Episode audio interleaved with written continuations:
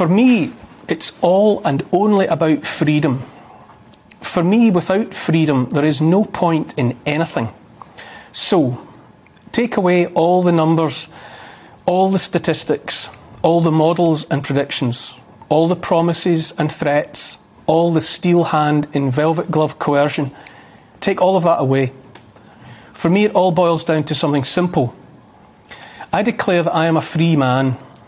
I was born 54 years ago into a part of the world, just a relatively small part of the world, where I was taught that my freedom had been won for me by men and women who had fought and died to make it so. I was born just 22 years after World War II into a world still full of those men and women who had fought for my freedom and lived to tell the tale.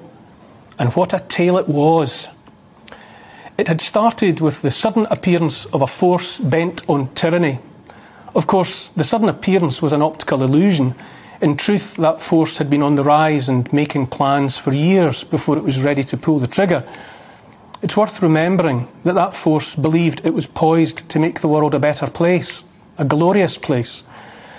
When that force started moving, it seemed nothing could or would stop it. And in the beginning of the fight to prevent the victory of that tyranny, it was a minority, a minority outgunned and shouted down by fellow citizens who felt deals might be struck with tyrants, that stood up and said no. English writer Mervyn Peake said, To live at all is miracle enough. It's a good line. To live at all is miracle enough. And I've quoted it for years. But now I see that merely to live is not enough. Not nearly. A caged bird is alive, but without the freedom to fly in the limitless sky, it is denied everything that makes it a bird in the first place. To be alive is not enough. What matters is to live in freedom. A bird is such a fragile creature. It's really all and only about movement. Take away a bird's movement, and it's a handful of feathers and air. Freedom is not negotiable. You're either free or you're not. Freedom is not even safe. Those who've been imprisoned are often terrified of freedom, all those choices, all of that personal responsibility. This is why ex cons often reoffend, so they can go back behind bars where it feels safer, out of harm's way. I have three children. They're growing up fast, teenagers all. Often I think I would like to keep them close by me forever, where I can stop them doing stupid things, dangerous things. If I kept them in the house, no stranger could hurt them. But that would be no life, not for them, and not even for me. I would be their jailer and they would be my caged birds. As it happens, this past year and a half has let me see what happens to children kept safe in the house. It's not good.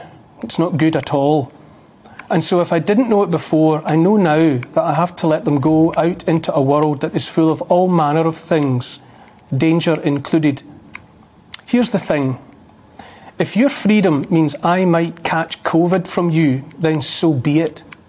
If my freedom means you might catch COVID from me, then so be it. That's honestly how I see it. For the sake of freedom, yours and mine together, I will cheerfully risk catching COVID. That is a chance, one among many that I am prepared to take, and happily. Life is not safe. Freedom is not safe. For the sake of freedom, yours and mine together, both freedoms being of equal value, I will cheerfully risk much else besides. It's the summertime now. Summertime is the time to remember the Battle of Britain. The part of the story that moves me most of all has Churchill in Uxbridge in the operations room of Number 11 Group, tasked with defending London and the South East. The sky above them is thick with fighter planes and bombers. Churchill asks Air Vice Marshal Keith Park about the reserves, how many planes and pilots he has as backup, ready to take the place of those already committed. Every aircraft and man we have is in the air now, said Park. There is no reserve. Those Spitfires and Hurricanes were piloted by men and also by boys not long out of school. They risked everything for freedom, mine and yours, the last full measure of devotion. I cannot be sure, but I don't think they fought and died so that a government might seize and hold that freedom like a deck of cards dealing them out one by one to those deemed deserving. I think they fought for unconditional freedom for each man, woman, and child. That's what I think.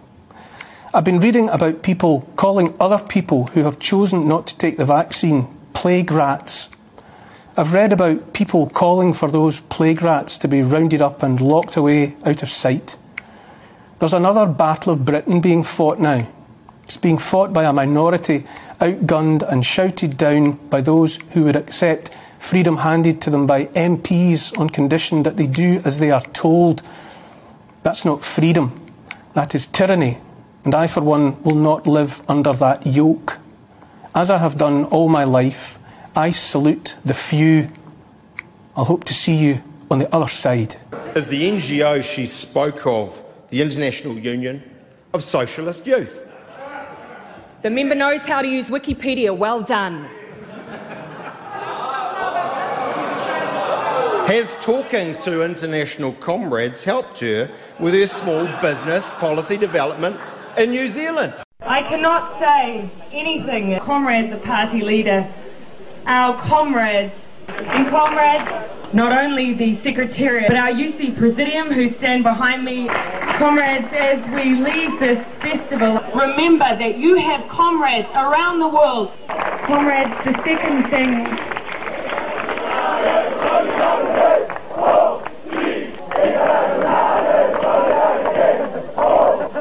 comrades. And as long as we come together as comrades, and our LGBT comrades, but the third thing, comrades, comrades, it was IUSY who went to the Socialist International and said to our mother parties, it is time the Polisario was recognised by our own family. Comrades, so comrades, comrades, then and only then will we win the war. Well, that, ladies and gentlemen, is our great leader, Comrade Jacinda Ardern, Prime Minister of New Zealand.